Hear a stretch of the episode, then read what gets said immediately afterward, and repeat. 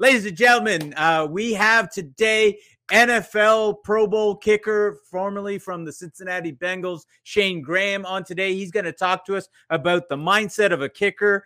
Uh, Evan McPherson, he talks about a lot of things, including what it's like to be able to look at a kick every single time and to be able to make that kick. He gets into so many different things with us. And quite frankly, we ran out of time. So I really want you guys to tune in today as he shares the leadership mindset of an NFL kicker, Shayne Graham. But let's get started. And uh, I want to welcome you to the show, to the Leadership to Wealth podcast. Uh, my guest today, Shayne Graham. Shayne, thanks for coming on. Thank you for having me. Shayne, it is uh, so exciting. I, I just want to preface why this is so exciting for me. Uh, you started playing for the Bengals in 2003. I started watching the Bengals in 2003.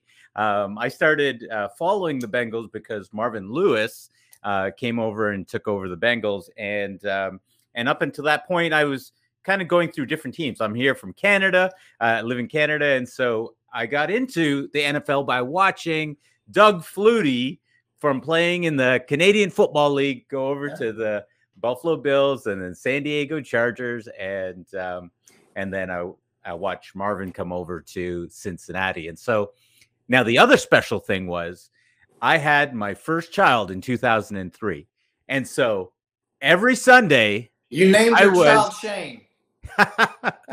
uh, she she would be really upset if I did, but um, no, I uh, every Sunday I would be sitting because I was found myself at home every uh, more often than normal. I um, I was there watching football every Sunday, and uh, and I got to really watch your career there with the uh, with the Bengals, and it was really special because you were that that was your I mean, that was the highlight of your career. I mean, you you went through so many years, but that was when you became elite. You became uh, the All Pro. Uh, you know, an All Pro. You were named to a Pro Bowl in 2005. I mean, you set all sorts of records. You set records for the Bengals. You have, I believe, four different records with the Bengals, and uh, and so those years, that was all you watching you win uh, football games every Sunday. Well, you know, I, I did bounce around a good bit. Uh, went from Buffalo to Carolina to there, and you know, I, I think I, I, I, hit a comfort. Uh, I heard a, I hit a comfort level when I got there because uh, the coach that had been there, uh, the assistant special teams coordinator in Carolina in 02, had just mm-hmm. become the coordinator in Cincinnati. So I, I was familiar with him. Yes. And when I came up on waivers getting let go from Carolina because they were keeping the veteran that they had had there that I was filling in for for an injury, mm. uh, it, it felt that comfort and confidence came from they really want me. I don't have to go try out for this team. They're just bringing me in. Mm-hmm. So when mm-hmm. they brought me in week one, I already had just that little bit of a psychological bump that I had been used to having. And, you know, from that point on, it was, you know, when I finished that year, you know, another team offered a contract, Cincinnati matched it. So it just elevated it even more to, to yeah. helping you build your own confidence because, you know, the, the brass wanted you versus me clawing and scratching for someone to please open the front door. Yeah, yeah, absolutely. I mean, you, you that was the year uh, Jacksonville, I believe, tendered uh, a restricted contract or something like that, and then the yes matched it, and uh, which I remember it because I was like, "This guy's amazing. Why, you know, you you guys better uh, hold on to him."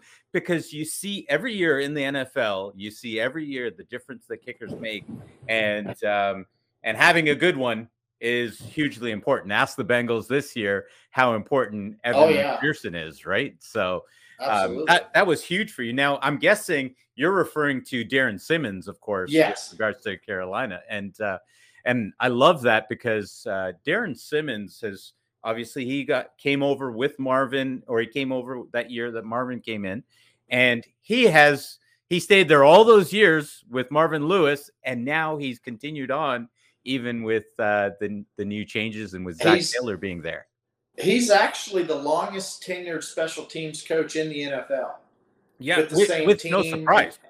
And possibly behind Belichick, maybe the second tenured NFL coach overall, yeah. probably behind Belichick in New England.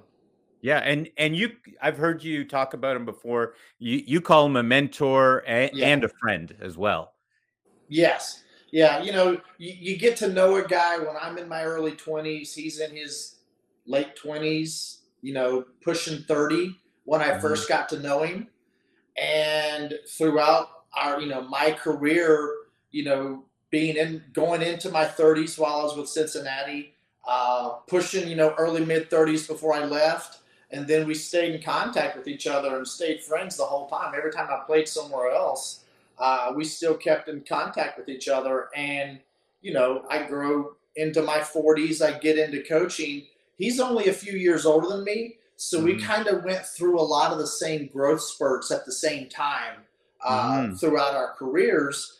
And when I got into coaching, I actually uh, leaned on him quite heavily and and he held me up. I mean, he did a great job of of, of giving me all kinds of little tips and little things that I'm going to need to know at some point, uh, logistically, uh, strategically, uh, fundamentally, like so many different things that he helped me out on and and how to understand the time management and the commitment. And I and I paid attention a lot to what he did.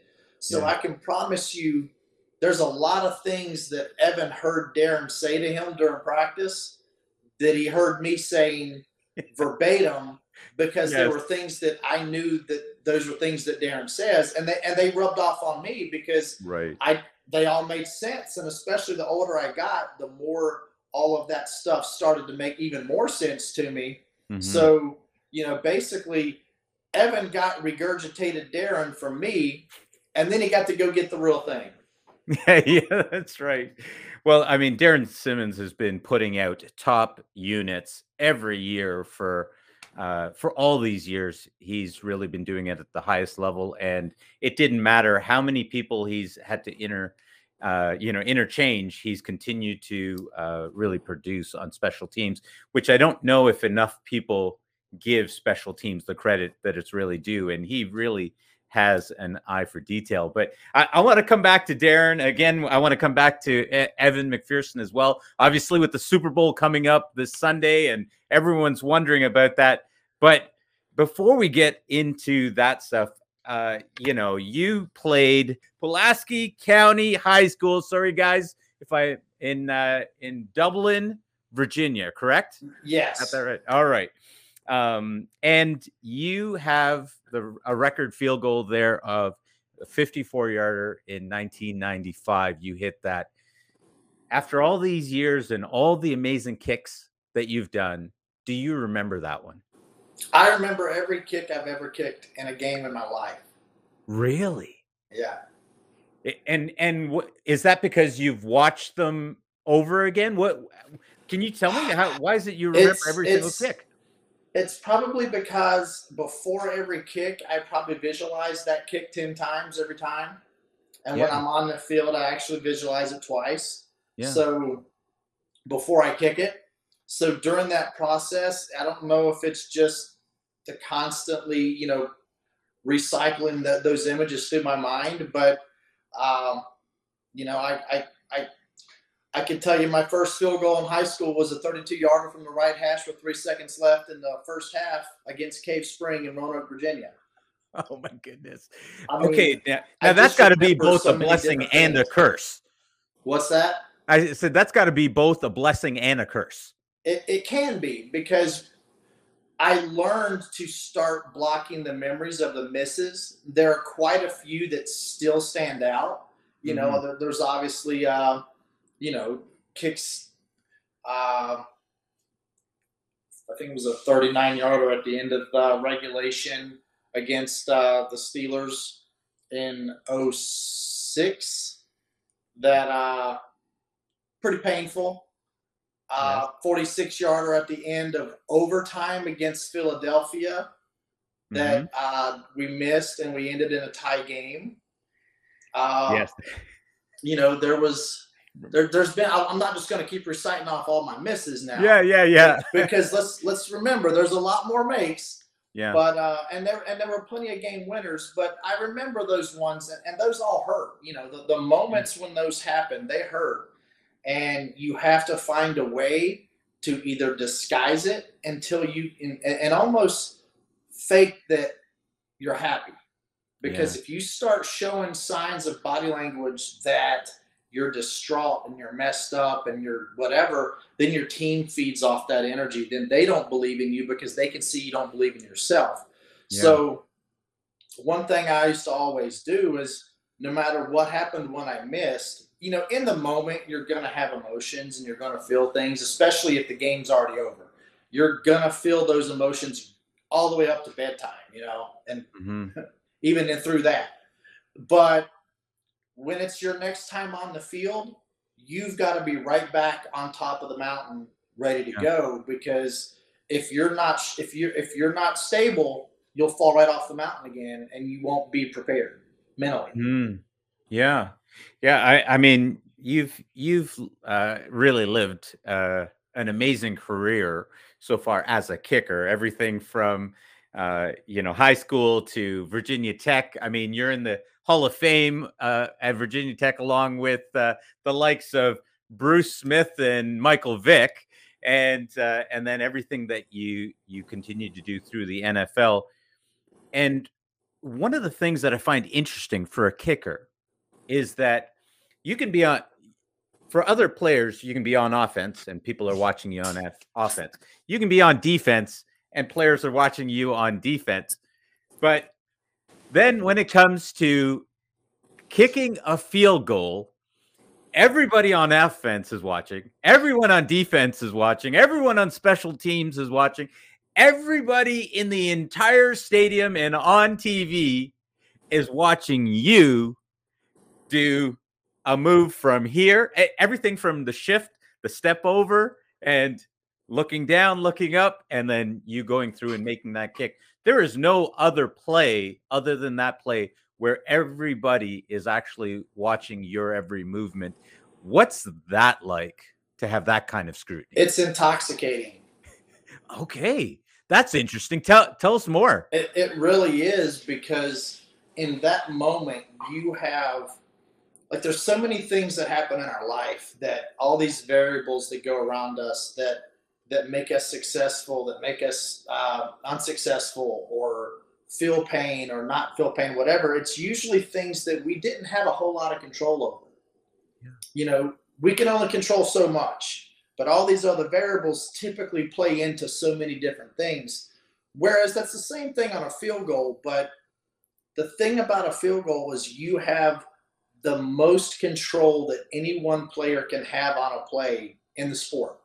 Mm-hmm. And ultimately, that gives you the power to control a lot of people's emotions, to um, give hope, take hope. You know, all these things that happen. You can silence people or you can uproar people. Mm-hmm. Uh, you can make people hate you. You can make people love you. Ultimately, it comes to on what your performance is and how you execute.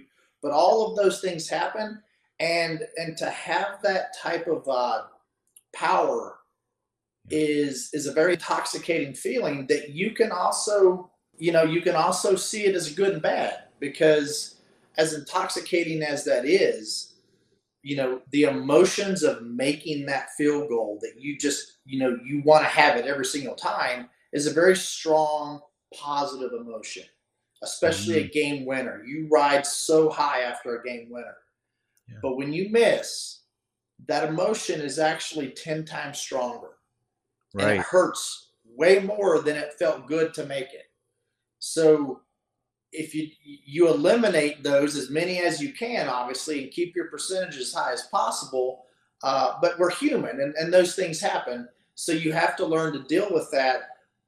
But in the the fact that if you're willing to take the risk to potentially have that happen, then you get to feel this just amazing, intoxicating feeling of of I controlled so much with the help of my holder snapper and line.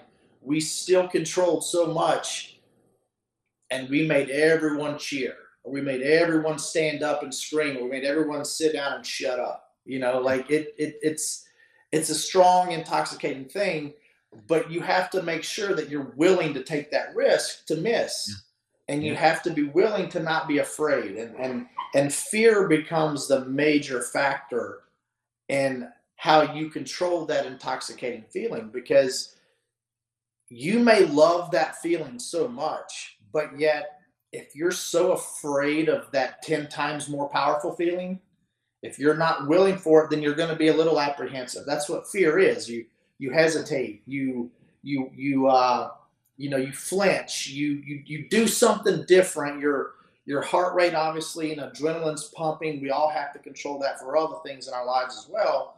But when when you let that fear come in because you're so afraid of the result of people are going to hate you, they're going to throw things at you, they're going to yeah.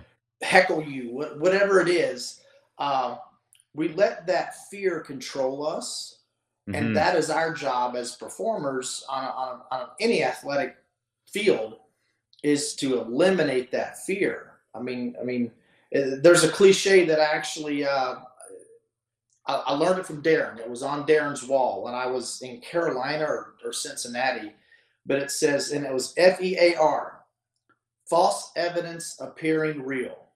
Yes. And I always take that into account, like through all these things, and I work with sports psychologists, but all of those fears you have of the result are all based off of just the fact that you're not willing to take a risk.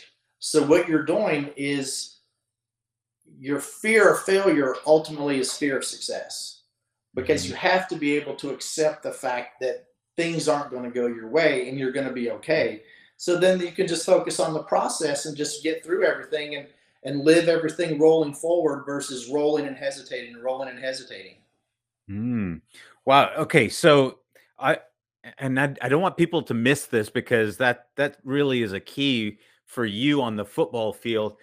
But it what you're talking about, I think, really translates to everyday life for people is oh, being absolutely. able to be in that moment. Can can you say something about that type of leadership? Uh, you know, this is a show about leadership, and can you talk about that type of leadership and how it translates off the field? Well, uh, so so I'll make one more I'll make one more sports analogy to that, yeah. and then I'll and I'll and I'll and I'll segue that. Um, so you ever played TPC Sawgrass? No. 17th green. Do you know what it looks like? Sawgrass? Sawgrass in Jacksonville, Florida. No. So okay, so this okay. course it you has, got me. It has it has a yeah. famous surrounded by water island green. Oh yes. Okay. Yes. Sorry, you got me. Okay, okay. go for it.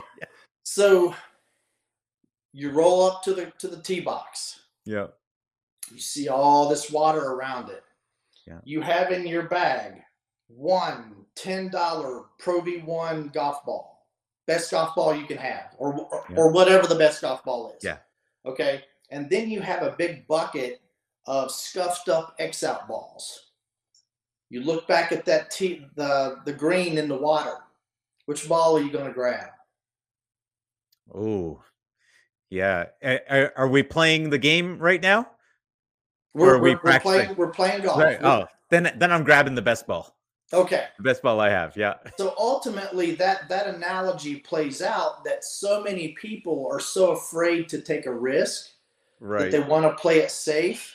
Mm-hmm. That they, mm-hmm. uh, you know what? I don't want to lose that ten dollar ball in the water. Let me grab this scuff because there's many more, and I can just keep trying it until I hit it. Mm-hmm. Yeah. Okay, we only get one chance. That's right. so right. why not give your one chance your best shot? That's right. Yeah. So yeah, I, I that's just something that that has resonated with me so much that if if everyone reaches for an X out, then you've already planned to fail. You've already mm-hmm. accepted that you're afraid to be successful. Now you might hit that ball on, but you probably didn't hit the ball as pure and as clean as you would have hit the other ball, and maybe it would have been closer, maybe it would have gone in the hole. Who knows? Mm-hmm. Because mm-hmm. there's always luck and there's human error and all that kind of stuff. Yes. But but but I think everyone understands like that analogy is much bigger than just golf. You know, it, it's it's one shot. Take it, give it your best shot. Yeah, yeah, that's right.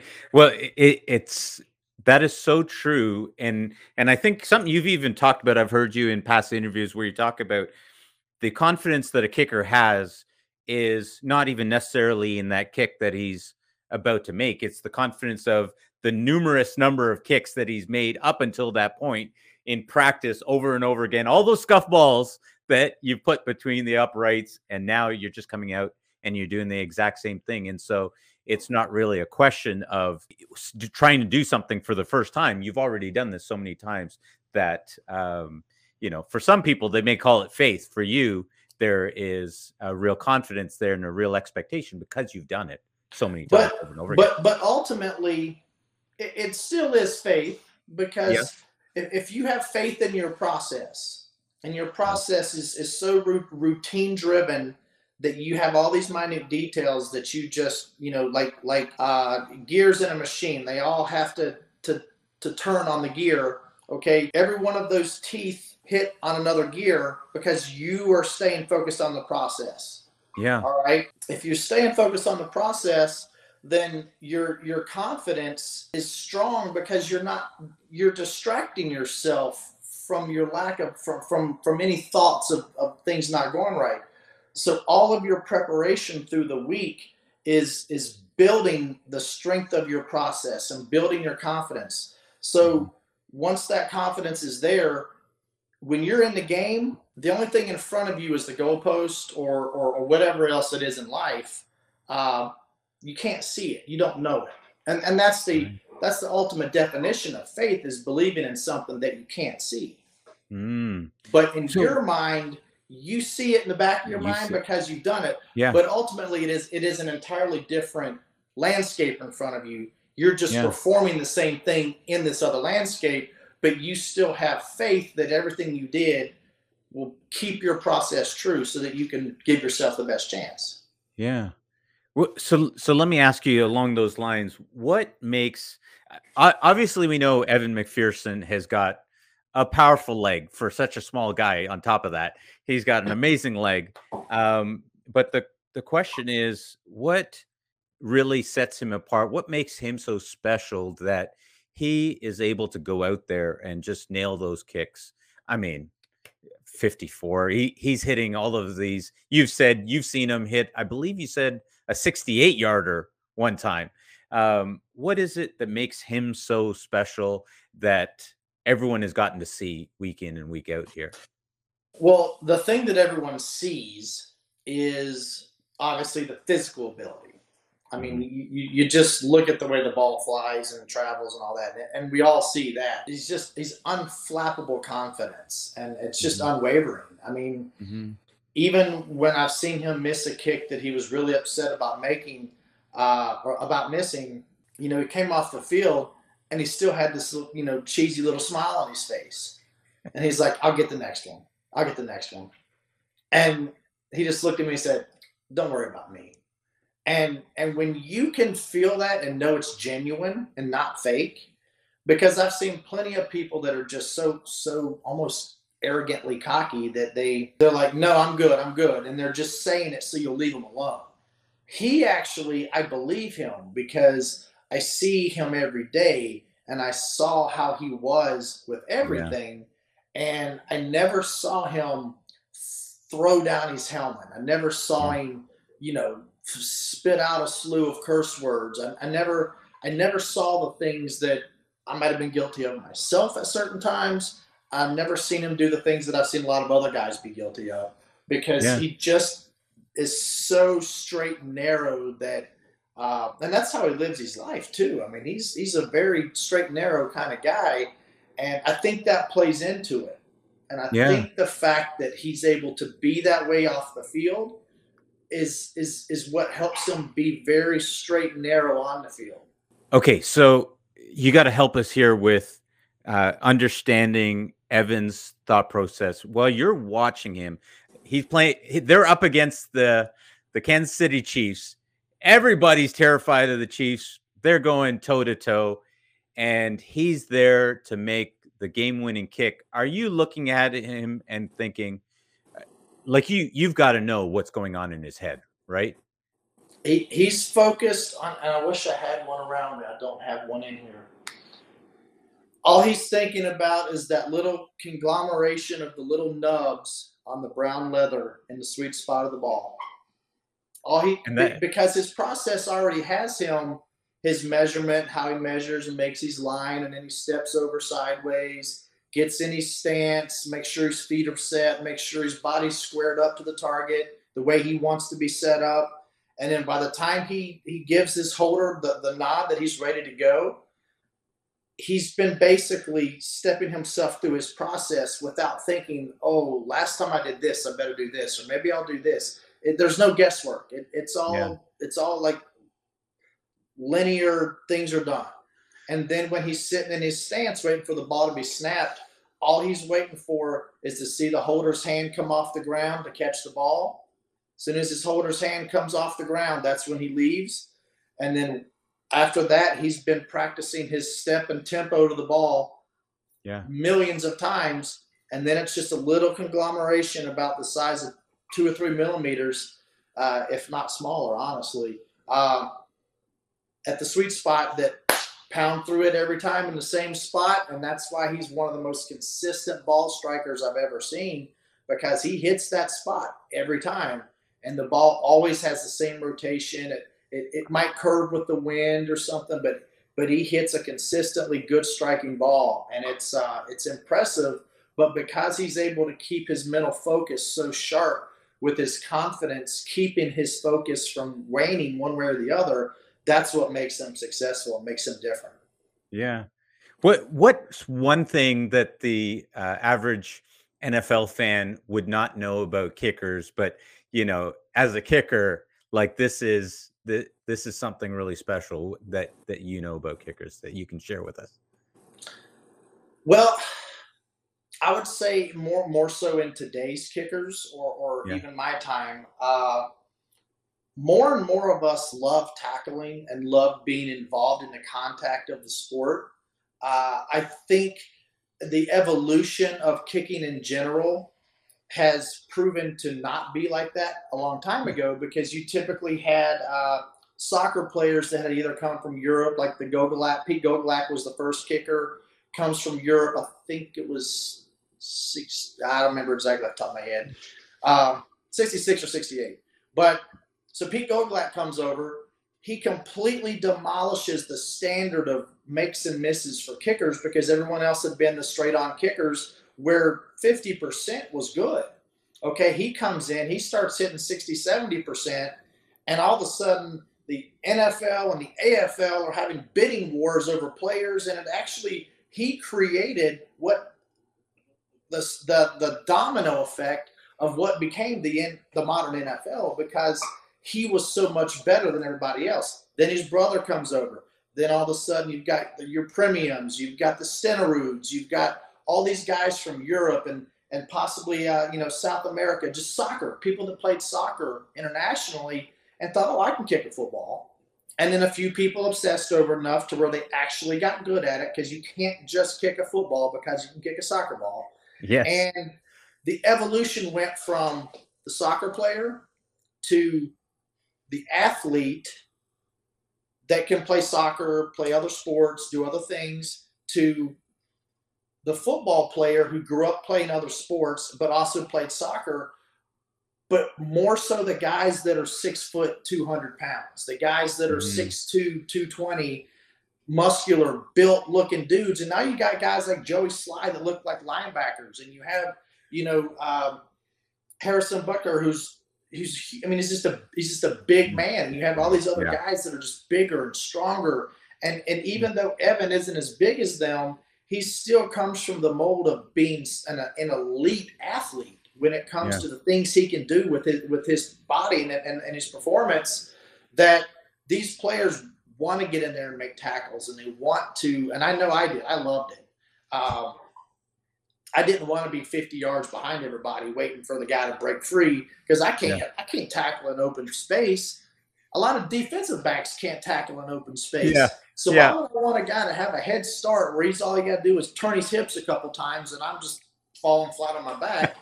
I'd rather get them as they're coming out of the hole and fit them up and use leverage to certain, you know, wherever the, the help's coming from or the sideline or whatever.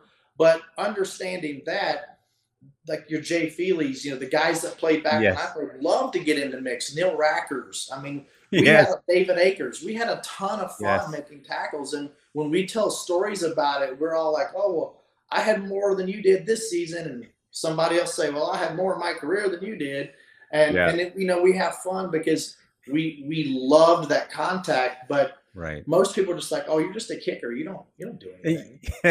that uh, oftentimes you're thinking, please don't try to tackle anybody because you don't want uh, the kicker to get hurt because you know there's so many positions. I think I think one time uh, Chad uh, had to uh, good old Ochocinco had to get in there. I had a, I pulled my groin in pregame, so Yeah. he and it's the best kick he ever hit because he hit he hit some in practice, and he and he had a little bit of a soccer background, but Yeah. he hit the best one he's ever hit during that uh, during that PAT at New England. That Yeah. Shout out to Ocho Cinco to Chad Johnson. Um, but uh, I, I've just got to quickly ask you the, the question. You were there for all those years with with Darrin and with Marvin Lewis. Uh, what was that like? And perhaps can you just say something quickly about what you saw there and what you see with the Bengals now? it's tough because I don't want to make it something sound like detrimental to anybody that was back then. Yeah. But the, the overall thing that I've noticed is there's just a, a, a wider sense of, of leadership. And I think that's, you probably walked me right into this because you probably knew that was going to be the answer. But we, we had leaders on our Yeah. team and we had coaches that were leaders but you know there's a difference in what a, what a, what a good leader is and and and not saying anyone was a bad leader but i just think when you have joe burrow who is a very uh, you know follow me come with me type person but who's confident who instills confidence who who who, who feeds everyone else his confidence. And then you have other guys on that team that are very um, unselfish so they don't take leadership where someone says, "Hey, come up to our level," or anything like that. They don't take it personal. They don't take it as as critical as someone who might take that and be like, "Don't worry about me. Worry about yourself." You know, like Yeah. when you see stuff like that. But but this team seems to be very unselfish, and they have so many different leaders at different levels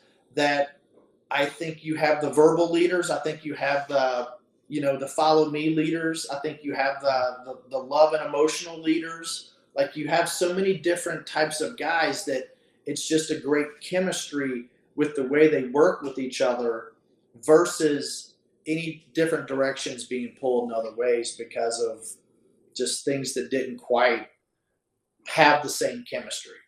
Yeah. Well, speaking of chemistry, do do you and because you and uh, Brad St. Louis were together for a lot of years there, and uh, I remember reading pieces on on how you guys would practice over and over again. And now I know that uh, Clark uh, Harris and Evan are, you know, Clark's been doing it for a long time, but Clark there- Clark was my last long snapper when I played at Cincinnati. Right. And and that guy I read a, an article on him and he just has a blast doing just that one thing and making sure that he he nails it. Is there something special in chemistry between a kicker and his long snapper? You you have to, yeah. Um, and, and your holder, whoever your holder may be, if it's Yeah. the punter, if it's a backup quarterback, uh, if you don't have that chemistry, it's hard to truly have trust and blind faith in their ability for you. Because if you're going to put in extra work and they're right there beside you putting in the extra work to make you comfortable, Yeah. they're doing it not only to make themselves better, but they're also doing it because they know hey, he's going to be more comfortable because he sees me doing this work for him. Yeah. You know, if the long snapper calls me and says, hey, uh, can you go catch some snaps? Am I going to say, I'm not a punter. Why do I need to catch your snaps? I'm not a holder. Would, would that really do anything for him? Or would me taking my personal thing aside and say, hey, I don't punt, but I'm going to catch you because I want to help you get better. Yeah. So the more you do extra little things for each other, the more you share meals together, the more you get to know each other's families. Uh, you build lifelong relationships, but that little chemistry that you have going on for the field, it's because you do anything for that person that you want to do what you do for that person the best you can do it. And yeah. I think that's really how uh, it works. And, and sometimes you can see guys do well for a short amount of time and not do so well for other times. A lot of the times you see there's a snapper going in and out. There's a holder change up. You know, they they changed their punter, so now he's got a new holder, or the snapper got cut, so they brought another guy in, or he got too yeah. old. They didn't want to pay him as much, so they saved money and brought in a rookie. And and and, it, and physically there may not be much of a change up, but the chemistry you have to build with the personalities actually plays into it a lot. Yeah. Well, okay. So I've got a, a page of questions that I'd love to still ask you about, but we don't have the time.